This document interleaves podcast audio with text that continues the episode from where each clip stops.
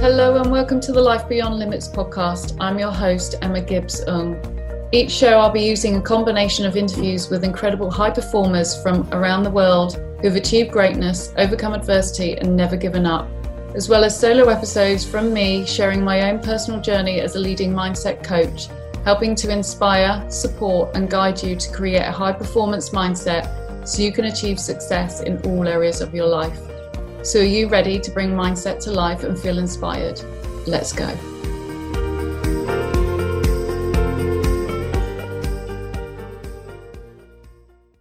Hello, and welcome back to the Life Beyond Limits podcast.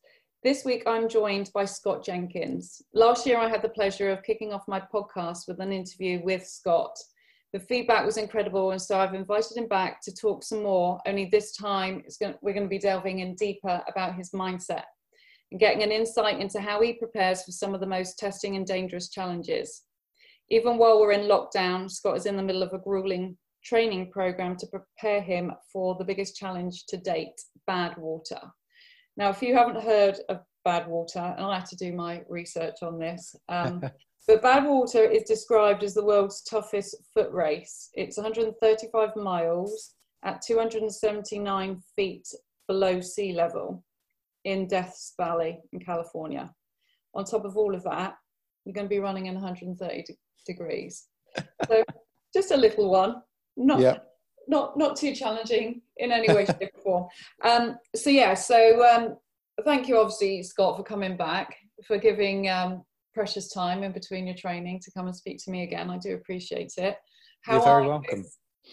Uh, first of all, thank you for the lovely introduction. Um, and secondly, uh, thank you for having me back on the show as well. It's an absolute pleasure to come on. Um, it was my first podcast as well that I, I, did with you. So it's good to be back for a second time. Um, so yeah, I'm, I'm good. I'm, um, as you say, in the middle of a training program at the moment for, for the Badwater 135, which is due to take place uh, tentatively touch wood, cross fingers on the 6th of uh, July in California. Um, it's difficult to train for such a thing uh, during lockdown, um, but you've got to put things like that into perspective. And, you know, running is a hobby to me, and ultimately it's a difficult challenge, but it pales in comparison to what people are going through on a day to day basis at the moment you know our frontline staff the, the friends and family of people suffering with with covid as well. So you know whilst it's it's difficult to to run 135 miles it's nothing to compared to what those guys do. So um, yeah i'm fe- feeling fairly positive and, and looking forward to the challenge.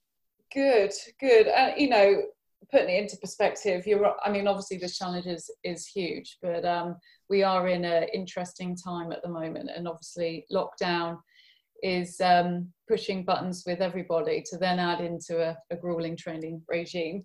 I'm yeah. sure it's not always the easiest, but um, obviously, last time I spoke to you, you had completed numerous challenges, um, all in my eyes totally awesome, but very crazy. And as much as I would love to do it, oof, I'm just not sure. Um, but you spoke a lot during that interview about Badwater um, and that this was like almost the ultimate challenge for you. It was the one that you really wanted to get into, and it was application only. Um, and having now finally got accepted into that, how does it feel to be taking part in one of the craziest, most dangerous challenges? um, it feels pretty cool, actually, and I guess over the last you know two months, it's kind of like a weird scenario because you, are thinking, well, it might go ahead. So I've got to plan like it's going ahead because you don't want to get kind of caught behind the eight ball. And I've been kind of thinking about this race and, and doing things to be able to complete a suitable application for this race for the last 10 years. So um, the way that I'm viewing it is that, you know, if the race goes ahead this year, that's fantastic. Um, but I've already waited 10 years to, to get in, so another year is not going to make so much difference. Um, I think, you know, Badwater to me is a race that I've always wanted to do. I think that, you know, to, to be selected and invited to, to get into that race is, you know, in the sport that I like to do, ultra running, is, uh, you know, it's a real honour to, to get into that race. So, um, Uh, it's it's a tough challenge. It's going to be a very difficult race uh, if it goes ahead this year, and um, you know I think I'm I'm really proud. Well, I know I'm really proud to to run alongside my brother who also got into the race, which is is pretty awesome. So I think you know number one goal is to to finish the uh, the race, and you know number two is that hopefully we'll become the the, the first brothers to to complete it in the, the same year, which will be good. And number three is to beat him. yeah, get that on the record. Number three yeah. is just, I don't care. If it's half a meter or a meter, uh, you know, that would be quite nice. Yeah. Maybe, maybe if he's ahead of me on coming into the last bend, he can just, you know, step aside and let me yeah. come through. That would be nice. I mean, the fact that obviously it is a grueling um, challenge anyway, but to add into the mix of is it going ahead, is it not, is it going ahead, is it not, how is that impacting you mentally? With regards to preparation for it? Um, it's tough. It, it, it is tough. I'm not going to lie about it. Um, there's good days and, and bad days, and you know I think Abby would my my wife Abby would acknowledge that you know some days I'm I'm quite cheery about it, and other days I'm not. Um, to give you an example, last week I went out.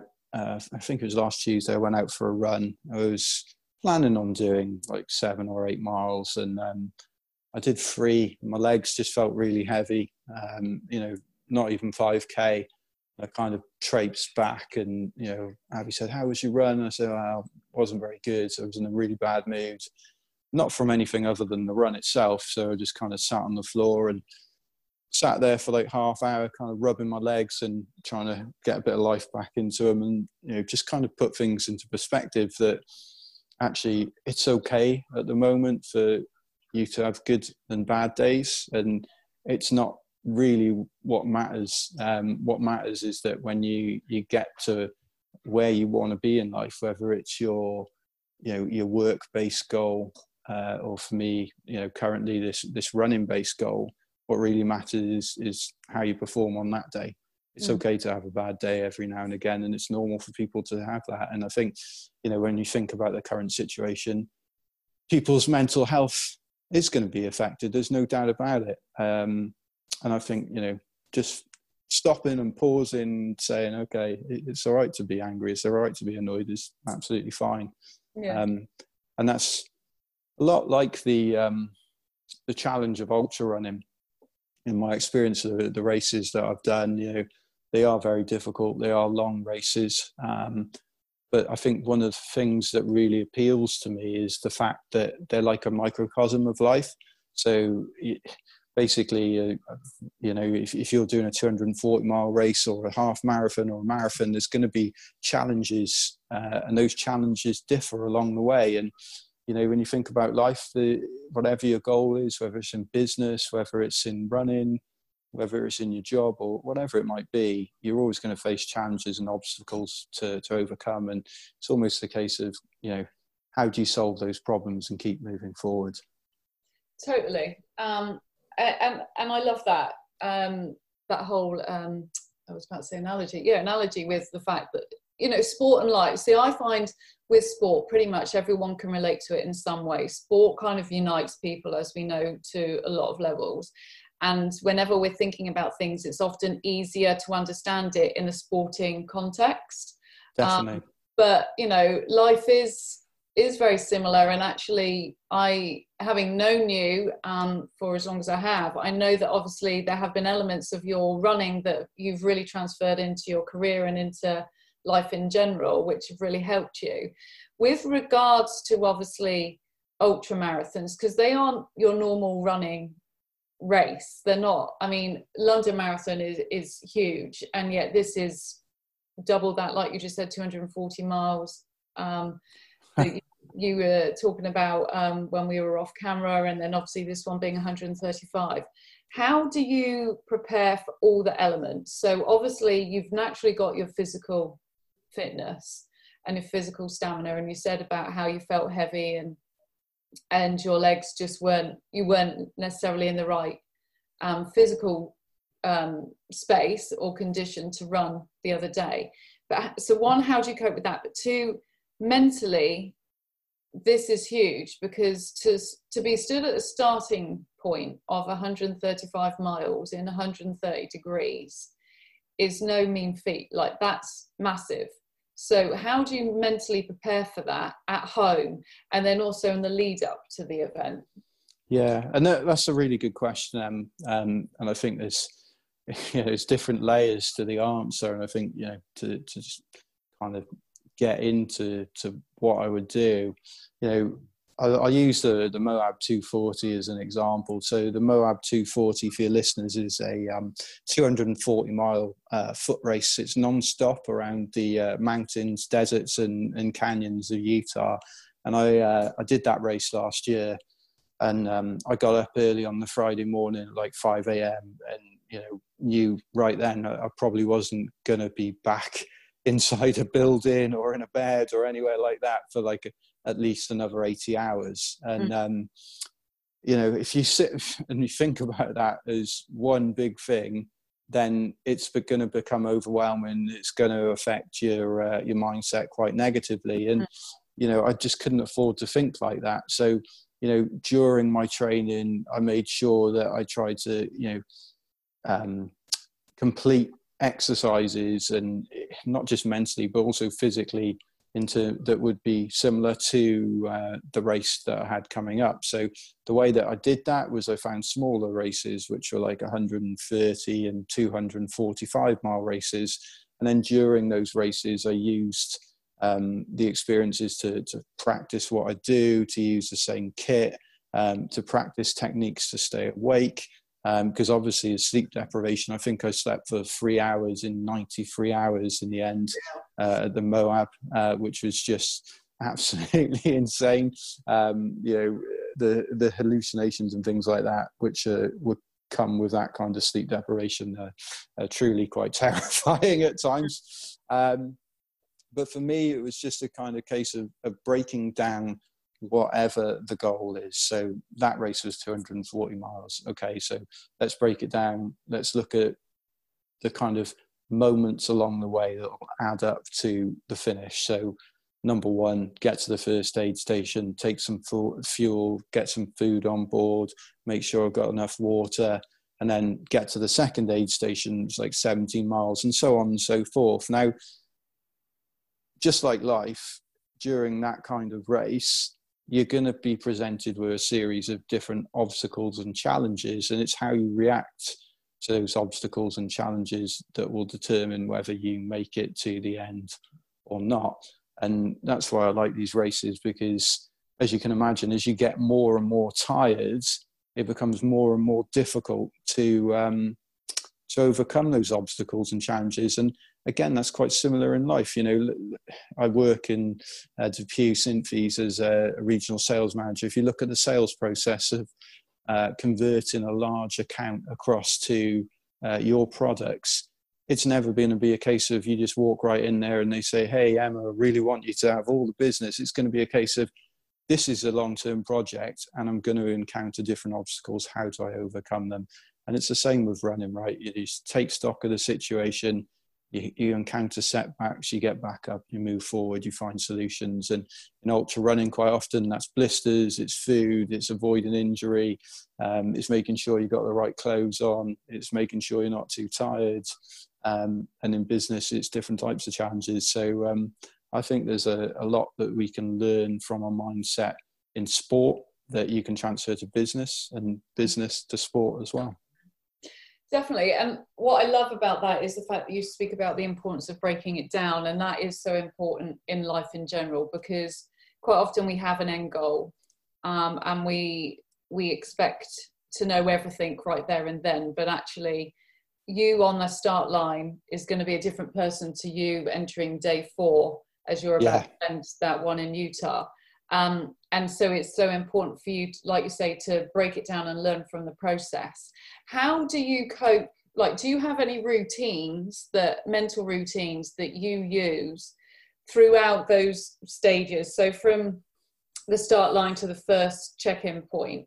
Um, do you have any visualizations or um, anything like that that you pull on um, before the race and then also during the race to help you come through? Um, Yeah, I suppose I, I, I do. You know, and the, the, first thing I do is uh, I have like certain bits of kit that I like to make sure that I've got and I've got on. I've got you know my sunglasses, my backpack, and that helps me focus. And then I've got my favourite pair of shorts, and it's almost that kind of. It's a little bit like putting on armor to kind of protect yourself, so that you you feel not invincible, but you feel that you know, okay, I'm ready. I've got everything lined up to go, and then um, for me, it's just kind of getting into that headspace of accepting, right, this is going to be difficult. There's no doubt about it. But it, it, this is, you know, what you've paid for ultimately. You want mm. this experience. It is a life changing experience running 240 miles. And if everyone ever fancies having a go at it, I recommend it. It's um, in a weird way kind of therapeutic because you you're out there and it's just you against you, and it, mm if your listeners are listening, they're probably thinking, wow, that's like massively physical. And it's not, it's like almost 75% mental because you know what, it's going to hurt. It's just inevitable that it'll, you know, it will hurt. It's at what point it will hurt and how you can overcome that. And for me, it's a case of focusing on the reasons why I'm there in the first place. Quite often, it's um, to raise money for a charity which I'm uh, an ambassador for, which is Operation Smile. Um, it's listening to music to distract your mind. It's thinking about those little um, bonuses that you can give yourself. So thinking to myself, right, okay, if I get to 50 miles, I'm going to have a pizza and just, you know, it's life's not so bad after all. And I think that's a lot like trying to, you know, even look at the current situation. You know, I'm sure there's people out there listening thinking, oh my god you know when is the end of covid coming? Am i going to be locked in this house you know on my own or with my family forever and ever kind of thing? And actually you know break it down day by day and you know do something every day to to think okay i'm going to get out for a walk clear my head take some fresh air in. Uh, maybe I'll reward myself at the end of the week with a glass of wine or order something off Amazon. And it's so important to give yourself those little boosters, if you like, to your mindset. And that's what I do during races. You know, try and not think about that end goal, but think about the goals that are going to get me to the end. And that why piece is massive. I did mm. um, I did a post on it today actually because it's so important. When you connect to a why, it gives you courage, resilience, focus, clarity. Yeah. It gives you so much motivation um, to keep going because it's personal to you and it sets you apart from anybody else. Um, so you know, I I love that. You also mentioned about how um, when you were in Utah and you were running for four days, it was you against you, and that's for me the biggest person that ever gets in anybody's way is themselves. And so, yeah, definitely. Um, how do you keep on top of you in that aspect? Like because you mentioned hallucin- hallucinations there. Hmm. a bit blasé, but I know it wasn't because we had this conversation a minute ago. But if we talk about it from like a, a bit of a, a serious point of view, like there are going to be some fear elements throughout that four days for you where it is you against you. How do you get out of your head, out of the fear head, and focus on the why? Like, how do you pull yourself through that part? It's difficult. There's, there's no doubt about it, and you know it's obviously a lot easier uh, at the beginning of the race because you, are less tired. And you know I, am very fortunate in that when I did that race, I had three of my good friends with me. Uh, well, say one of them is my wife, so she's definitely my good friend, and the other two are great friends as well. Um, and to be honest, you know the number one motivating factor is probably I'm scared of my wife, so I better run. Um, but once that's out of the way, it is you against you. And um, for me, it's just a case of trying to put things into perspective, uh, which again becomes difficult the more tired you get. And you know, to to give you an example, I found myself kind of running through these mountains in Utah. It was minus eight. Uh, two o'clock in the morning, and you know I'm on the side of this mountain that's eleven thousand foot up, and it was only afterwards when I got back I I kind of paused and thought about that. And, you know, I would never go to Ben Nevis in the middle of uh, winter and decide to just go and climb it. And Ben Nevis isn't even half the height of that mountain. And it's just, um, it's just a case of, right, you know, when you find yourself in a situation, digging in and finding that almost mental resilience and fortitude to find a way to keep moving forward. And um, it does become quite scary at times. You know, you're alone in the dark, running around the side of a mountain. You're thinking, right, you know, is there going to be any end to this? And actually, quite often, it's, it's a case of going back a few months in your head and thinking, okay, why did I do this? Why did I set myself that goal in business or in a race? Um, and ultimately, it was to to challenge yourself to step outside your comfort zone. And you know, I think in in life i've probably learned the most about myself from ultra running and actually the kind of attributes that i've learned from ultra running have led me to you know the the job that i'm in. I've, it's almost directly responsible. And you mentioned then you know um, quite often you know, when it's you against you it's ourselves that get in the way. Mm. and you know for me um, before I worked for J and J, I don't think I'd ever have believed that that was possible to work for such a big organisation. And the one thing that kind of made me believe um, was, you know, prior to applying for that job, I, I ran 2,000 miles across America, and it was at that point where I was forced into a situation I had no choice. I'd started the run. My flight wasn't coming home for another three months. Didn't have enough money to to get another flight. That I thought, well, you, you you've got to back it up now. You've got to do this. And that's exactly what I did and covered like 75 marathons in 75 days. And um, when I got back on the plane, that was the point where I realized actually, you know, anything is, is, is possible in life. You just got to challenge yourself to go out there and, and get it. Mm. 100%. 100%. And, and we all have limits. And I think you are a prime example of like, when you focus on your why and you commit to it you're able to expand those limits more and more and to to use everything as experience because I suppose principally running 240 miles or running 130 miles principally is the same. It's just mentally it's a little bit different. But then there's, am I right in saying that again, is it different or is it there's just more rinse and repeat on the mental part? You've got to dig a bit deeper. But but principally you're still doing the same things that you always do. You always break it down. You always so it's just not being afraid and to to try and thinking that you got because you're trying something bigger, you've got to do it differently. It's actually do what works but keep doing it.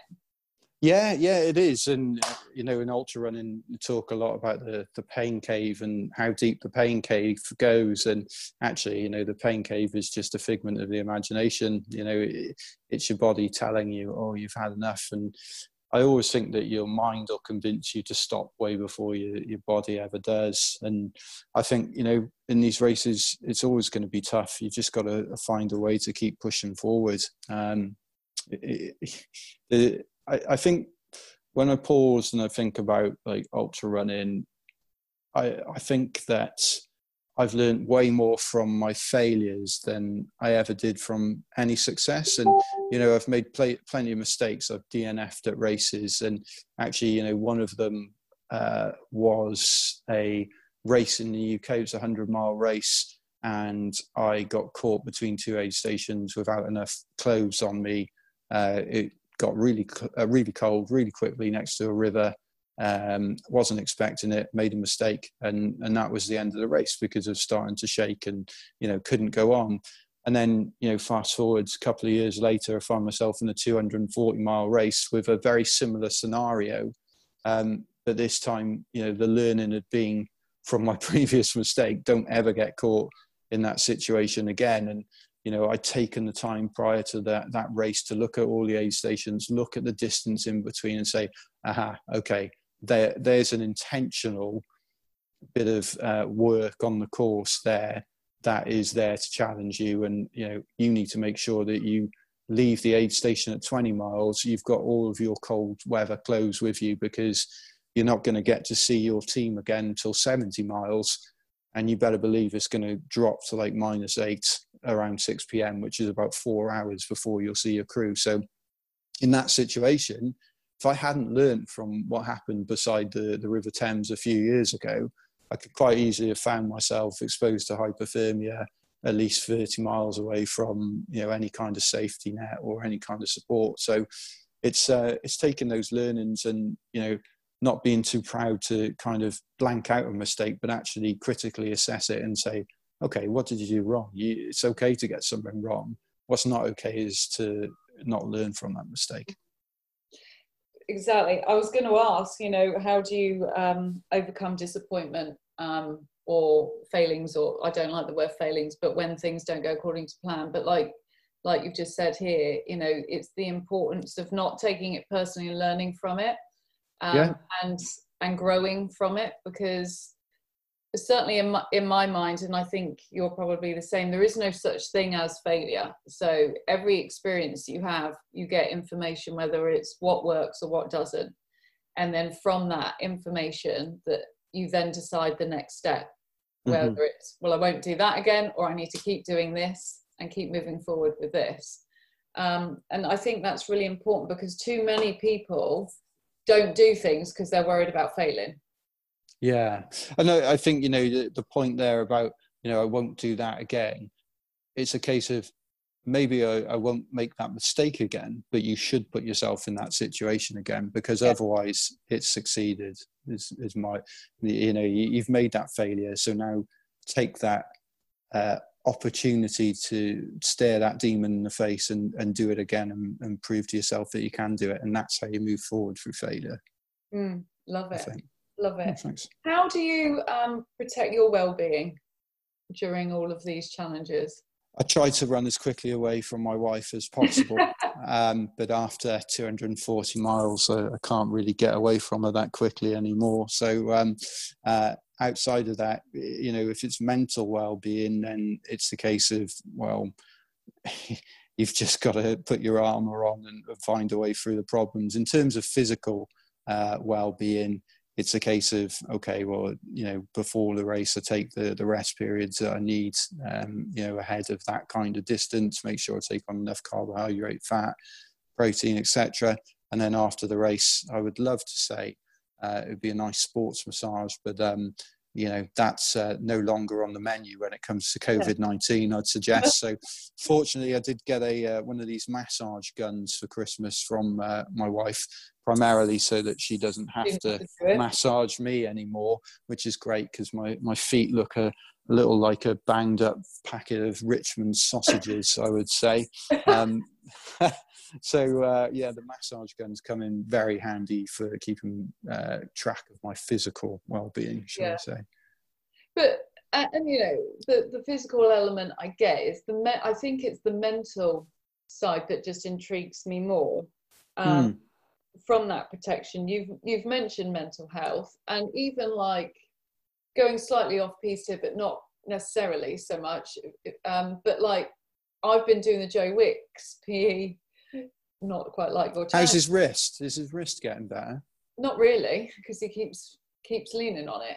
But he mm. has had so many people contact him saying that their mental health has improved massively. Some people yeah. um, haven't been able to like leave the house previously or get out of bed or have had severe um, depression for years and have dedicated like these last few weeks to join him and have noticed significant changes in their mental health. And sport obviously with you know the endorphins and serotonin and all that amazing stuff does really help with that. But how does how i mean you're taking it to the next extreme. To protect your mental state and your mental well-being during these really fatigued deep deep oh shit type moments how do mm-hmm. you do that well I, am going to turn that around slightly and and say that actually I think that we as a species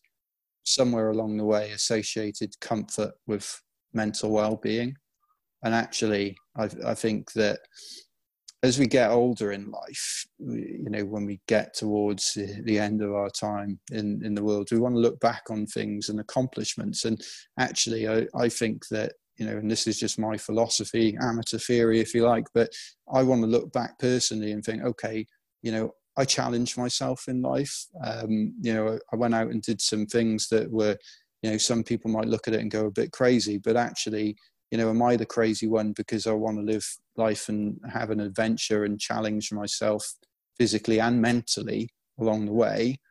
Or you know is potentially the, the crazy one the person that sits on the sofa watches netflix every night and you know doesn't really go outside of their comfort zone? So you know that's why i say i think we kind of associate comfort and misplaced it as as well-being and actually it's not. And perhaps your you know analogy there of people saying to joe wicks wow you know i've really got into sport and started enjoying this during lockdown is a, a bit of a wake-up call because i think as a species and we know it throughout history we were we were mobile active uh, physical species hunters that you know used to chase down animals for food source over days. That's what we were meant to do. And somewhere along the way, we got shoved into modern day factories, which are dressed up as offices and forgot all about well-being. And you know how many people at home now are working from home and finding time at lunch to go out and get a bit of fresh air rather than working through their lunch sitting with a sandwich in hand?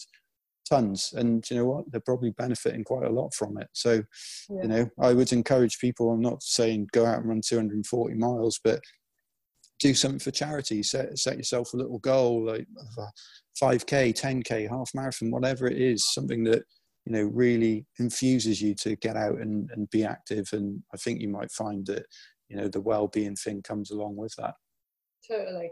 You know going back to to the lockdown um we've got gardens past just out here and at the start you used to see loads of people walking and running which i'd never seen before all of that. And again going back to the joe wicks i mean i exercise anyway and and but i've always been really busy so i'd exercise every day but i would then have to quickly take max to preschool so it used to be half an hour max now i exercise for an hour and a half every day and, I, and i'm loving great. it yeah noticing a massive difference but one of the things when it first started, it was a novel thing, novelty thing, and so like a million people um, joined to watch it or joined in. Um, and now, eight weeks down, there's about 250,000 um, homes that that consistently log in. That is a mindset choice. It's gone from a novel thing to actually the, these are the committed people. Um, and I just think that with um, well-being mental and physical it's a choice it is a choice um, and consistency will benefit and, and make a massive difference um, but i think you're you know you are spot on in the fact that there has been some blurred lines with comfort and well-being being not sitting in our comfort zone and actually it's not necessarily the case because quite often people aren't happy in their comfort zones yeah, absolutely. My day off tomorrow, uh, I'm I'm going to run 50 miles just because I feel like a, a, caged animal, not having been able to run that kind of distance recently. So um, yeah, I think you know even just putting those little challenges in along the way can help you get to where you want to be, but also improve your your mental well being. And you know, for me, it's a great opportunity to get out and run some miles and have a trainer run tomorrow, but also it's as much as uh, that mental aspect of you know feeling outdoors and, and being a little bit free again i suppose yeah, definitely um, how do you step into your co- like confidence with regards to your abilities? I mean i know obviously you've got a lot of faith in your abilities. The fact on your day off you're running just a 50 mile mile run.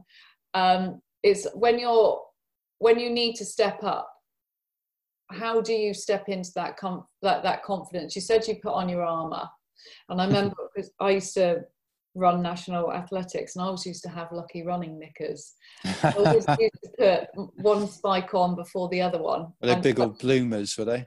Oh big old bloomers yeah. Well they had to fit in the big old bloomers that were running knickers you know, um, but I always had a little ritual of having to had to have a couple pairs because often can be over the weekend. Had to put my spikes on a certain way, and I always touched my ring on my left finger, like, and that got me in the zone. And then obviously, like Usain Bolt, he always does his little yeah whatever. Um, you know, does that like when you say you put on your kit? Does that get you into the zone? Does that get you into the confidence, or is there something else that goes with that? No, no, it's definitely that kind of uh, thing. Putting on the kit, making sure that you know. I think sometimes you know, just in life, you know, you feel good. Uh, if you feel like you look good, then you feel good, right? So, you know, for me, it's a case of right, okay, you know, going to like a big race like Badwater or Moab. You know, there's a lot of really good runners there from all around the world. So, you know, it's a case of not feeling, you know, like you're caught up in the the kind of razzmatazz of the event and all these big names and stuff and and actually just thinking you, have done all the training trust in the training that you've done trust in in the process. And actually you know it's a case of putting everything on putting that armor on uh, listening to a little bit of music and and getting your head kind of in the zone to to go out and accomplish a goal. And that's the key. I, I do like music a lot actually when i'm running. I, I find that very good for a distraction perspective, but also good to kind of help you focus before the race too. Totally. I, I love music, and you often again see a lot of sports people with their headphones on, don't That's why they do it. That's absolutely why they do it to kind of get themselves in that zone for sure. Just just one final, um, well, actually two more questions, but one like one big one, one just um, a little mindset mantra. When nice. you're competing, in these events. How how do you stay disciplined to focus on your race rather than what everyone else is doing? Like i know like you're running with reese your brother in badwater badwater. Um, but but that aside you know the other competitors how do you just focus on what you need to do rather than getting caught up in the comparisons that's a very good question because um, I think one of the classic mistakes in ultra running, uh, especially over is classic um, tortoise and hare, right? Because you, you start a hundred mile race, and the classic thing you see is that you see all these you know people with all the gear, um, and you know I've I've done it as well. All the gear, no idea, and you you kind of think, right, okay, you're at the start of a hundred mile race, and you see people take off like they're they're going to run a half marathon. Now, you know, out of those fifty people, maybe one can survive running a hundred miles, and actually, it's having the um, the patience to understand that you don't need to run flat out straight out the gate having the the patience to trust in your plan. Um, actually you know one of the physical things that you know i have tried to incorporate into my own running is run into heart rate zones. So i know that if my heart rate sits in 100 to 140 um, that i can potentially maintain that for 24 hours or more as long as i take on 400 calories an hour which is it's achievable. And I know that if my heart rate goes too high, I'm dehydrated. If it goes too low, I'm not getting enough calories in. So I've got that physical kind of uh, reminder through the technology that actually, you know, you've got to stay in that heart rate zone, stay in that heart rate zone, trust the training, trust the process, and you get to where you need to be. But also don't get caught up in, in trying to sprint against somebody else at the beginning of a 100 mile race. Leave that for the last 100 meters. Mm. yeah. And really, comparisons is square pegs round holes, isn't it? Because, like you said yeah. at the beginning, you're you're racing against you. Exactly. You got you you're spot on. So you, have got to beat yourself before you can beat anyone else, and, yeah. and that's that's the key for these races. And yeah. you know whatever you want to achieve in life as well. You know you, have got to make sure that you, you're 100% committed, and you, you've got your your goals in your mind and you truly believe in them and then you can start beating other people. Totally. Awesome. Scott honestly i could i could talk to you for, for hours on end. Do you have a particular mantra that you use or a little saying that you say during a race at the start of a race or you know through the bad days where things are a bit of a struggle just to give you that kick um, so I do have a, a, little mantra, but also, you know, during the, the races themselves, I've I started doing a little thing with my fingers as well. When I start to, um, you know, feel a lot of pain, just by kind of, and I'm doing it now, like your uh, listeners are going to see what's going on, of course. Um, just little things like finger exercises, playing with your, your fingers and just doing things to distract your brain from the pain uh, is certainly something that I've learned to do uh, in these longer races. Um, but if I was to choose a mantra, I think it would be relentless forward motion. Oh, nice. Do you know, I've not, not heard of that one before. but also going back to the fingers, that's all anchoring in, in my world, um, which is really good because it is, like you say, like a distraction and then it takes you away from like from the pain. Like if you look at any child the minute they cry you distract them from whatever it is that that upset them in the first place. And it is such a an, a really valuable tool that we should continue to use. But somewhere the, along the line in childhood to adulthood it sort of gets lost. But yeah. i love that that you bring that back because it is so true. The minute you distract because again uh, one of my favorite sayings is energy follows thought. And so if you're focusing on pain you're going to get more pain but if you're distracting yourself away from that it's going to take you away from that physical absolutely. and, and if you want to see uh, how that works in in children i suggest you come along to the end of uh, well last 10 miles of a 240 mile race and you'll see me regress into to being a child and throwing tantrums on the floor and all sorts. Gosh. Do you know what? I'd love to come and, and see you run actually well, you're very much welcome to anytime yeah. you want. Uh, more than welcome. Abs would, uh, my wife Abby would love the company, I'm sure. I know, but I always see Abby um, there on the support crew, and I know that Vic would love to to come along as well. But it would it would be. Well, let's make it happen. That would be great. Yeah, well, love to have you guys out there. Yeah, sure. maybe not in America with everything that's going on, but certainly in a more localized event. Um, I've I've said it live now, so we. I'm going to hold it here, and you, when when you come to crew for me, it quite often involves you know uh, pacing alongside for sections as well. So bring your running kit, and we can um, do a little podcast live if you want. Oh, do you know what? That's a thought. Yeah, there you go. Meters. Yeah, as long as you bring me some pizza and some uh, some drinks, and we'll be all good. The only thing is, I can't run and talk. That's the problem. Oh, I won't be running that fast by the end anyway, so it'll be oh, all good.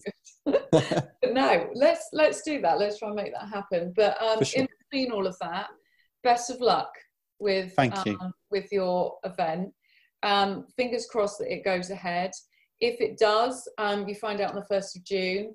So if you could just let me have a link for sponsorship, then I can add it onto the show notes here as well. Um, are there any other links that that we can add to follow your progress and your journey? Um, yeah, thank and thank you, thank you for having me on the show. It's uh, it's been a pleasure catching up with you again. Um, so yeah, I'll, I'll be doing it for Operation Smile, which is the charity that I'm ambassador for. They uh, great charity. They do um, surgical intervention for children uh, with cleft lips and cleft palates all around the world. Um, so I'll I'll get that link to you when it's it's up and live. Um, but if people want to see how we're getting on, you can follow me on uh, do they call it an Instagram handle? Is that what they call it? Is yeah. it a handle on social media? Uh, my handle, uh, I guess you'd say, is um, at Scott J Jenkins, and on Facebook it's uh, the Jenko Bros, which is me and my brother who love to take on these insane challenges all over the world. So um, yeah, check us out on there. Do you do any lives while you're running? Yeah, I do. Yeah, I do. I love a I love a little live uh, update. Um, Moab, I couldn't really do many um, because I was just too tired to get my phone out of my pocket, and also I, I get told off by the crew for spending too much time on my phone occasionally, um, and also there was no signal in the middle of nowhere. Um, Badwater, the team will be updating it from uh, a couple of points on the course because quite often these races are in really remote places, and um, as you can imagine, signal's limited, but you'll be able to follow all the progress on there in the summer. Awesome. Well, I'll add all of that onto the show notes and um, obviously keep me updated and then I can let people know whether it's going ahead. If not, then I'm sure you'll be signing up to another one that we can all sponsor you on anyway. Absolutely. Thank you so much for having me on. Um, lovely to catch up. And lovely to see you. Take Thank care. You. Bye, Bye.